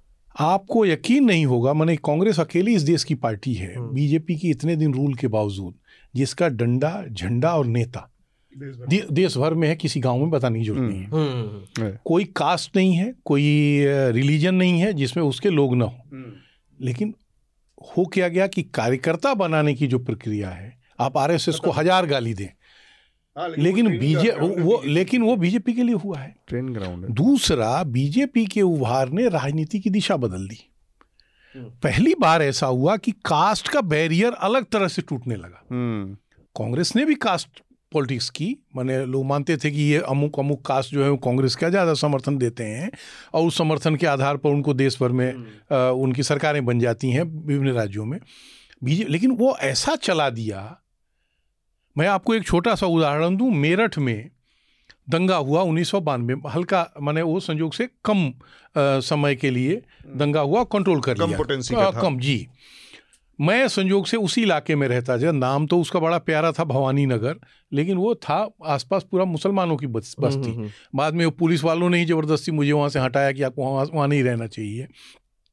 जैसे दंगा शुरू हुआ वहाँ, जो अभी अभी एक्स प्रेसिडेंट हैं लक्ष्मीकांत वाजपेयी, वो बीजेपी के, वो वहाँ के एम एल ए होते थे, वो रात में ग्यारह बजे मेरा दरवाज़ा उन्होंने खटखटाया।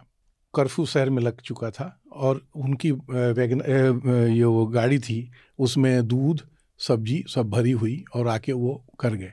दूसरे दिन मैं जब कलेक्ट्रेट गया तो वहाँ जो एमपी थे जो छः सीटों के ऊपर होते हैं हरीश पाल जनता दल के, वो वहाँ धरना दे रहे थे कि हमको कर्फ्यू गश्त इलाकों में जाने की इजाज़त। मैंने कहा आप डूब मरिए, आपका एक एमएलए उन इला, उस इलाके में घूम रहा है कि जिसमें मार्शल लॉ लगने के बाद भी आसानी से कोई घुस नहीं सकता, उससे तो कोई कर्फ्यू पास पूछ नहीं सकता है।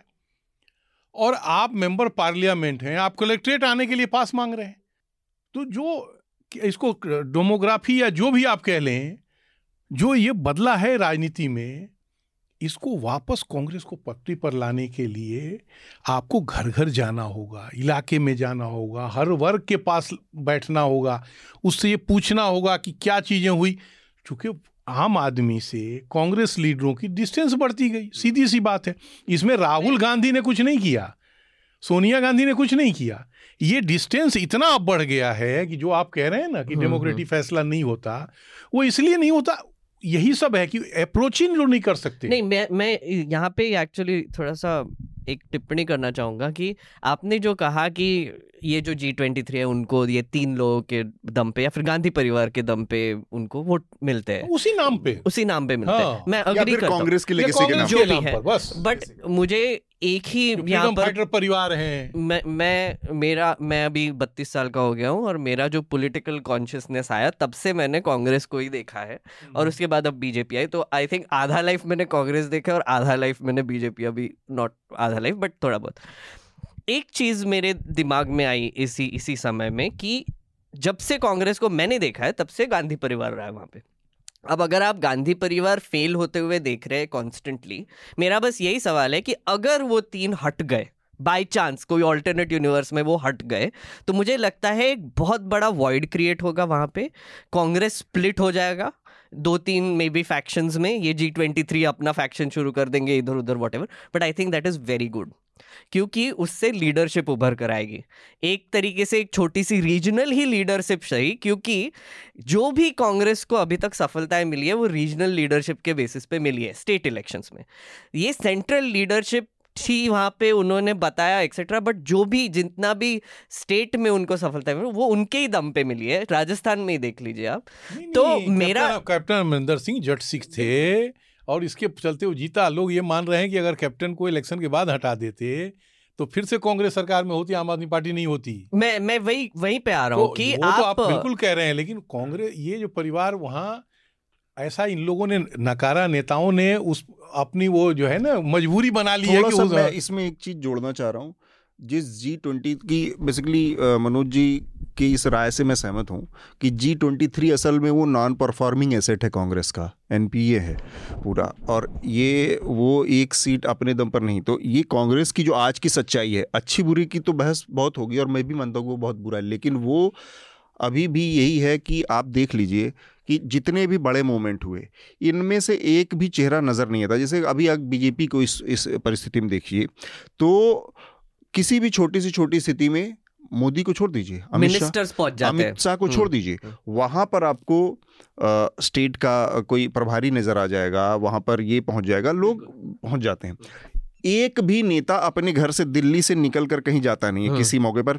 इवन प्रियंका गांधी गिरफ्तार हो गई तब भी ये सब लखीमपुर नहीं जा पाए कि उनका सबसे टॉप लीडर जाके जेल में एक रात रहा, हिरासत में रही, उसके बावजूद वो जाके वहाँ पर एक एक यूनाइटेड फेस प्रदर्शित नहीं कर पाए। तो एक तो ये बात सच है। दूसरी बात आपने जो कहा कि इनके हटने से कांग्रेस स्प्लिट स्प्लिट हो जाएगी, दो तीन हिस्सों में चली जाएगी। कांग्रेस का अब तक का जो हिस्ट्री रहा, दो बार सिक्सटी नाइन में बड़ा एक स्प्लिट हुआ था, सेवेंटी एट का बड़ा आ, बड़ा स्प्लिट हुआ था, एनसीपी का जब स्प्लिट हुआ था नाइन्टी नाइन में, भाई वो कि विदेशी मूल के मुद्दे पर। इन तीनों पर आप देखिए, एनसीपी शरद पवार को छोड़ दीजिए, बाकी सारा का सारा वो कांग्रेस की, जैसे वो है ना कि गंगा के मुख्य धारा में आके जमुना भी खत्म हो जाती है, बहुत बड़ी नदी है, तो वो सारी नदियां खत्म हो जाती हैं, अस्तित्व तो समाप्त हो गया है। कांग्रेस आई से शुरू हुई थी जब स्प्लिट हुआ अठहत्तर का मेजर, तो वो कांग्रेस इंदिरा की कांग्रेस थी, लेकिन वही कांग्रेस हो गई, बाकी सब खत्म हो गया। लेकिन अतुल, एक एक छोटा सा इंटरप्शन करना चाहूँगा। मैं मैं मानता हूँ कि एसेंशली आप जो कह रहे हो कि इन लोगों को वोटिंग उसी बेसिस पे मिला मेरा। मैं फिर से आप बोलोगे कि आप मैं डिसेंट्रलाइजेशन लेके आया यहाँ पे फिर से, लेकिन मेरा कहने का मतलब यही है कि आप बीजेपी और कांग्रेस दोनों को नेशनल पार्टीज आप देख लीजिए, ठीक है बीजेपी अभी जीत रही है बट उनको एक ही चैलेंज हो रहा है वो है रीजनल पार्टीज से। अभी आम आदमी पार्टी का आप एग्जांपल देख लीजिए, अब मैं उसको रीजनल पार्टी बोलूँगा, रीजनल पार्टी ही चैलेंज प्रेजेंट कर रही है।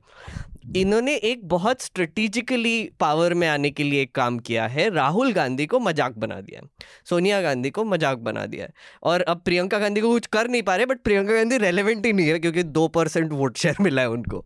तो मुझे लगता है कि ये एक ब्रांडिंग का भी सवाल आ जाता है, ये नेशनल पार्टी के लिए बहुत बड़ी पार्टी है, बहुत ज़्यादा उनके आ, मतलब ट्रिब्यूटरीज जैसे कहते हैं वो फैले हुए हैं, लेकिन उनकी एक ही मुख्य धारा है ये तीनों लोग, अभी तो तीनों हो गए हैं, पहले दो ही थे, इनको उन्होंने पूरा मैला कर दिया है। मतलब जैसे बोलते हैं ना कि गंगा में भी सीवेज अगर आप डाल दोगे, तो बीजेपी ने भर भर के उसमें नदी में सीवेज डाल दिया है, तो अनट्रीटेड कहाँ मिलेगा अच्छा पानी। देखिए मेरी समझ में ये है कि ये भाजपा योजनाबद्ध तरीके से राहुल गांधी को केवल मजाक बनाना नहीं है, कांग्रेस को खत्म करना। हाँ। चूँकि उनको ये लग रहा है कि कालांतर में अगर कोई चैलेंज देगा तो लालू अखिलेश यादव लालू यादव या मायावती पार्टी से नहीं कर पाएंगे, ये तो फिर अलायंस बनेगा, उसको तोड़ना उनके लिए आसान होगा। हाँ।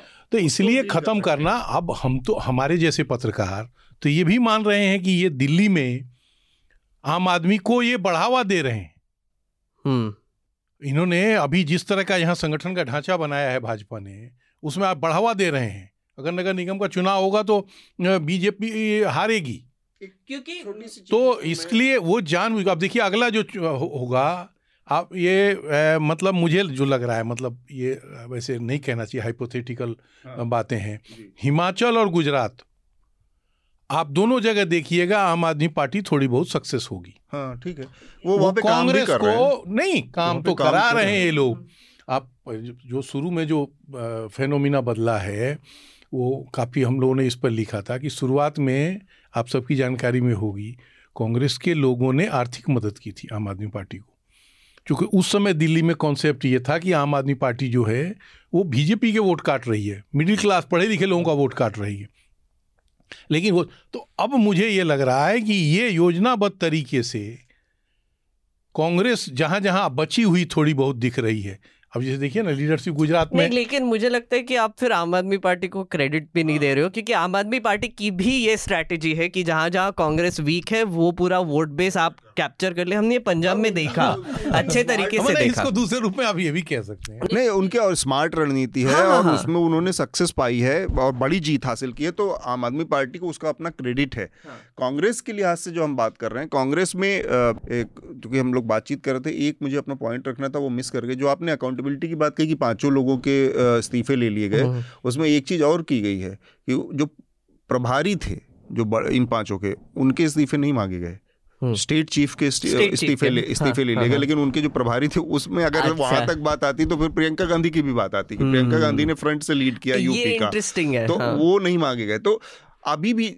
जी ट्वेंटी के या उन लोगों का अभी भी यही कहना है ना कि ये जो मसला है परिवार को बचा के आई वॉश एक्सरसाइज की जा एक्सरसाइज की जा की जा रही है फिर से यहाँ पर कांग्रेस के साथ। और कांग्रेस के साथ एक दिक्कत, और बीजेपी और कांग्रेस के बीच में आज जो मेजर फंडामेंटल दिक्कत आई है वो क्या है कि लंबे समय से सत्तर साल से काम करते करते आपके अंदर कुछ चीज़ें नॉर्मलाइज हो गई, जैसे करप्शन आपके अंदर नॉर्मलाइज हो गया है, परिवारवाद इतना भयानक रूप से नॉर्मलाइज हुआ है आपके अंदर कि जो चीज़ टॉप पे है कि सोनिया गांधी से राहुल गांधी, राहुल गांधी इंदिरा गांधी से राजीव गांधी, राजीव से सोनिया, सोनिया से प्रियंका, वो चीज़ आपने नीचे तक जिला जिला से लेकर विधानसभा, विधानसभा से नीचे गांव तक हर जगह इस तरह के जमींदार घराने आपने खड़े किए हैं, क्योंकि आपको वो आसान लग रहा था। आपने नई लीडरशिप पैदा ही नहीं होने दी कि उसका बेटा हो जाएगा, उसका बेटा उसके, तो हर जगह आप ऊपर से लेकर नीचे तक पीढ़ियाँ पाएंगे। दूसरी चीज़, बीजेपी और कांग्रेस के बीच एक बड़ा अंतर करती है जिसका जिक्र आपने किया, R S S. R S S आपके लिए एक बहुत बड़ी जीरो से तैयार करती है जो आइडियोलॉजिकली इंक्लाइंड वो होता है, जिसमें बहुत सारे लोग बाद में पूर्णकालिक हो जाते हैं, बहुत सारे लोग बाहर रहते हुए जिंदगी के अलग अलग हिस्सों में रहते हुए आमतौर पर, लेकिन आइडिया को सपोर्ट करते हैं। सेवादल को आपने पूरी तरह से डिफंक्ट कर दिया। सेवादल क्या था? गांधी जी का, उनकी आइडियोलॉजी का या उनके विचारों को लेकर सेवा दल को सेवा दल आज कहाँ नजर आता है? पंद्रह अगस्त के दिन और कांग्रेस स्थापना दिवस के दिन झंडा लहराने के वाले सारे फ्रंटियर संगठन सारे सारे खत्म हो गए। तो आइडियोलॉजी, यूथ कांग्रेस, फलना ढेकाना, तो ये जो चीजें खत्म हुई हैं कांग्रेस में कि आपको आइडियोलॉजिकल बेस बनाने वाला जो जीरो से काम करता था जिसमें से लोग बाद में आगे आते थे वो भी खत्म हो गए, क्योंकि आपको तो शॉर्टकट मिल गया था कि उसका बेटा जो वहाँ पे जो मुख्यमंत्री उसका बेटा अगला मुख्यमंत्री होगा, जो उस जिले का एमपी है उसका बेटा अगला एमपी होगा और जो विधायक है उसका बेटा और प्रधान का बेटा प्रधान है। ये आपने एक हायरार्की तय कर ली क्योंकि आप खुद ही उसी चीज से आए थे। मैं एक ये बड़ा प्रॉब्लम है कांग्रेस का, यहाँ पर सिकुड़ने का, श्रृंख होने का। अभी एक और चेंज हुआ है जो पहले कांग्रेस में होता था और बीजेपी में है। आप देखिए पहले कांग्रेस में कोई चू नहीं बोलता था बदलाव होने पर, अब बीजेपी में चू नहीं बदलता। सारे मंत्रिमंडल के मंत्री बदल दिए गए, तीन तीन बार मुख्यमंत्री बदल दिए गए। उत्तराखंड में किसी ने चू तक नहीं कही। पंजाब में आपने कोशिश की, देखिए कैसे नाटक हुआ, वो अलग दल उन्होंने बना लिया। उसके बाद जिसको आपने अध्यक्ष बनाया वो कैसे शीशा लेदर कर रहा है। तो ये संगठन की कमजोरी का अब इनको रिफरकेशन दिख रहा है कि कांग्रेस दो परसेंट पर आ रही है। जहाँ जहाँ पचास पचास साल आपने राज किया है वहाँ आपका एमएलए नहीं बन पा रहा है, वहाँ आप छोटी छोटी चुनाव भी आप नहीं जीत पा रहे हैं। तो, तो वो अब वो अब वो वही वो स्थितियाँ आ रही है और ठीक जो स्थिति कांग्रेस की पचास साल थी वो स्थिति में अब भाजपा आ रही है कि उसने इतना मेजर बदलाव कर दिया और उस मेजर बदलाव के बाद कोई चूं बोलने को तैयार। मैं एग्जैक्टली exactly वहीं पर आ रहा था जो सर ने कहा कि मुझे लगता है कि ये साइकिल्स हैं। अगर आप इसको दो चीज़ों में बाइफरकेट कर लेंगे, एक सेंट्रल गवर्नमेंट होता है और एक फेडरल गवर्नमेंट जो स्टेट गवर्नमेंट होता है। हमने देखा इंडिपेंडेंस के बाद एक जो पीक मोमेंट आया था कांग्रेस का वो था इंदिरा गांधी के टाइम पे, उसके बाद राजीव गांधी का फिर से मेजॉरिटी आया। तो ये जो पीक जो है कांग्रेस का तब आया था, उसके बाद डिक्लाइन शुरू हो गया था। भाजपा ने नाइन्टीज़ से लेके अभी तक वेट किया है पावर में आने के लिए और मुझे लगता है नरेंद्र मोदी का जो पीक है वो अभी चल रहा है। हम वो पीरियड में है जो इंदिरा गांधी के उस टाइम पे था। मुझे लगता है कि इंडिया में अब ये साइकिल्स क्रिएट हो रहे हैं कि एक जो पार्टी रहेगी, बड़ी पार्टी रहेगी, वो डिफ़ॉल्ट पार्टी रहेगी, वो नेशनल पार्टी रहेगी जो नेशनल गवर्नमेंट बनाएगी। उसके लिए एक ऑपोजिशन चाहिए जो कि एक वॉइड है अभी फ़िलहाल कांग्रेस नहीं है। uh, ये शायद आम आदमी पार्टी हो सकती है, शायद टीएमसी हो सकती है। अभी कुछ सालों में वेस्ट बंगाल इलेक्शंस को देख के आपने नोटिस किया होगा कि ये जो छोटे छोटे रीजनल जो पार्टीज़ है वो एक्सपैंड करने की कोशिश कर रहे हैं, वो एक कांग्रेस ने जो वर्ड छोड़ा है उसको कैप्चर करने की कोशिश कर रहे हैं। तो इन दोनों में से कोई मे बी तीस साल बाद फिर कोई पीक पे आ जाएगा जो नेशनल पार्टी बन जाएगा, ये होगा और बीजेपी तब डिक्लाइन में रहेगी। हालांकि इस ये मेघनाथ ने जो, जो आप जो एक्सप्लेन कर रहे हैं इससे मैं एक हद तक सहमत हूँ। बस एक थोड़ा सा इसमें मैं कंडीशन जोड़ना चाहूँगा कि क्या होता है कि जो राजनीतिक रूप से चीज़ें हमेशा एक ही पैटर्न पे आगे नहीं बढ़ती हैं। बहुत सारी चीज़ें तत्कालीन परिस्थितियों, जैसे टेक्नोलॉजी ने बीजेपी को उभार में बहुत हो, कांग्रेस के उसमें ऐसे नहीं थी। तो आगे तीस साल बाद जो पार्टी आएगी जिसकी हज में नहीं आएगी या आएगी भी कि नहीं आएगी ये हम बहुत भरोसे से नहीं कह सकते क्योंकि चीज़ें बदलती हैं समय एकदम दूसरे तरीके से। और एक चीज़ उसमें मेरा बस ये कहना है कि ये जो भारतीय जनता पार्टी का हम देख रहे हैं इसमें एक बहुत सॉलिड वो है कि इनके पास अपनी आइडियोलॉजी को बढ़ाने के, मतलब जीरो से लेके टॉप तक, एक से लेके दस तक सारी चीज़ों का प्लान है। अभी बाकी जो पार्टियां हैं उनमें इस तरह जैसे खड़ा कहाँ करना है, आपकी शाखाएं जो लगती हैं आपको लगता है कि इनका कोई रोल नहीं होता, इनका रोल जीरो से होता है। आपके स्कूल कॉलेजेस में A B V P colleges में, यूनिवर्सिटीज़ में ए बी वी पी में ट्रेनिंग होती है। शाखाओं से निकल के लोग वर्ग दीक्षा के लिए नागपुर चले जाते हैं। शाखा पे एक दो प्रथम द्वितीय तृतीय वर्ष उनका अपना एक सिस्टम है। नगर में शहरों में आपके लिए बीजेवाईएम है, भारतीय जनता युवा मोर्चा है। तो बीजेपी इस मामले में जितनी ऑर्गेनाइज पार्टी है कोई दूसरी पार्टी उतनी ऑर्गेनाइज नहीं है आइडियोलॉजी, और उन्होंने इसके उसको नब्बे साल में पाया है। बिल्कुल। तो ये अस्सी नब्बे पंचानवे साल हो रहे हैं, पच्चीस में इनके सौ साल पूरे जब हो जाए होने वाले हैं। तो इसको हम ये नहीं कह सकते कि अगले तीस साल में बीजेपी उस तरह से इर्रेलेवेंट हो जाएगी, या हो सकती है। मैं मैं ये थोड़ी सी जोड़ना चाहूँगा इसमें कि मैं ये क्यों कह रहा हूँ, क्योंकि हमारे जो डेमोक्रेटिक सिस्टम जो हमारी अभी है वो ऐसी ही डिज़ाइंड है कि एक जो पार्टी रहेगी वो सेंट्रल गवर्नमेंट चलाएगी और सेंट्रल गवर्नमेंट के पास एक ये ये, ये पावर्स होंगे, फिर फेडरल स्ट्रक्चर में स्टेट लिस्ट में ये ये पावर स्टेट के पास होंगे। तो मुझे लगता है हमारा जो सिस्टम है वो एनकरेज करता है कि एक पार्टी जो रहेगा वो टॉप में रहेगा और वो टॉप डाउन ही रहेगा, और स्टेट में जो रहेगा वो रीजनल आउटफिट्स रहेंगे। इसीलिए मैं कह रहा हूँ कि जो नेशनल पार्टी एक तरीके से पीक हो जाती है, उसके बाद रीजनल आउटफिट्स नेशनल बनने की कोशिश करते हैं और वही सिस्टम फिर से एक साइकिल बन जाता है। मेरा यही एक कहना था। मनोज जी की टिप्पणी ले लेते हैं। असल में वही एक लाइन में मैं वो जो दुर्गुण कांग्रेस में आई वही जब भाजपा में आती दिखने लगेगी तो वो डाउनफॉल होगा, सीधी ठीक बात। और हाँ मतलब वो उसका फिल्ट्रेशन का प्रोसेस पाँच साल का चुनाव है, तो एक टाइम के बाद जब आपके कामकाज को लेकर लोगों में एक बहुत ज़्यादा वो फटीग आ जाएगा और लोगों के अंदर कोई पार्टी दूसरी पार्टी ये भरोसा दिलाने लगेगी। आम आदमी पार्टी उसका उदाहरण है, छोटे ही लेवल पर दिल्ली में लोगों को भरोसा हुआ, पंजाब के लोगों को भरोसा हुआ, भाई चेंज के लिए लोग देते हैं वोट, तो वो होगा ही होगा। तो ये चीज़ें आती जाएंगी जाती जाएंगी, लेकिन अभी भी आम आदमी पार्टी को के नज़रिए से देखें और भाजपा के नज़रिए से देखें और कांग्रेस के नज़रिए से देखें तो आम आदमी पार्टी आइडियोलॉजिकल ग्राउंड पे बहुत कमज़ोर है, कमजोर कोई है। बहुत स्ट्रॉन्ग आइडियोलॉजिकल ग्राउंड नहीं है।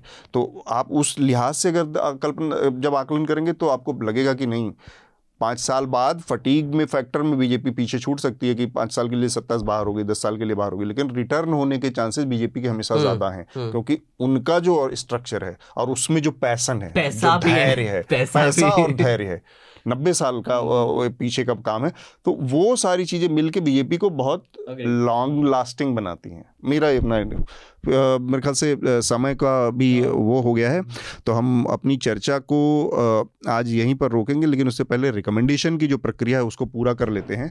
सबसे पहले मेघनाथ, आप हमारे श्रोताओं को अपना रिकमेंडेशन इस हफ्ते दें। मेरा भी एक वही रिकमेंडेशन था, टिंडर स्विंडलर, बहुत ही अच्छी डॉक्यूमेंट्री है, वो प्लीज़ ज़रूर देखना। और मैंने एक, मुझे पता नहीं था हॉटस्टार पे बहुत सारे नए नए सीरीज़ आ गए, मैंने काफ़ी दिनों से चेक नहीं किया था। एक मैंने शो देखा मिसेस अमेरिका, आपको अच्छा लगेगा क्योंकि वो आ, एक सेवेंटीज़ की अमेरिका में जो फेमिनिस्ट मूवमेंट हुई थी, ग्लोरिया स्टाइनम वगैरह जो थे वहाँ पे, उन पर बेस्ड है। आ, अलग अलग पर्सपेक्टिव से, कंजर्वेटिव से लेके लिबरल से लेके एकदम एक्सट्रीम लेफ्ट तक आ, कैसी औरतें वो मूवमेंट से जुड़ती गई, अपोज करती गई, सपोर्ट करती गई, और कैसे over a period of fifteen years उन्होंने चेंजेस लाने की कोशिश की। और एक इंटरेस्टिंग चीज़ हुई कि वो जो बिल के लिए फाइट कर रहे थे वो आज पारित हो रहा है, तो एक करंट इससे भी एक ये जुड़ जाता है।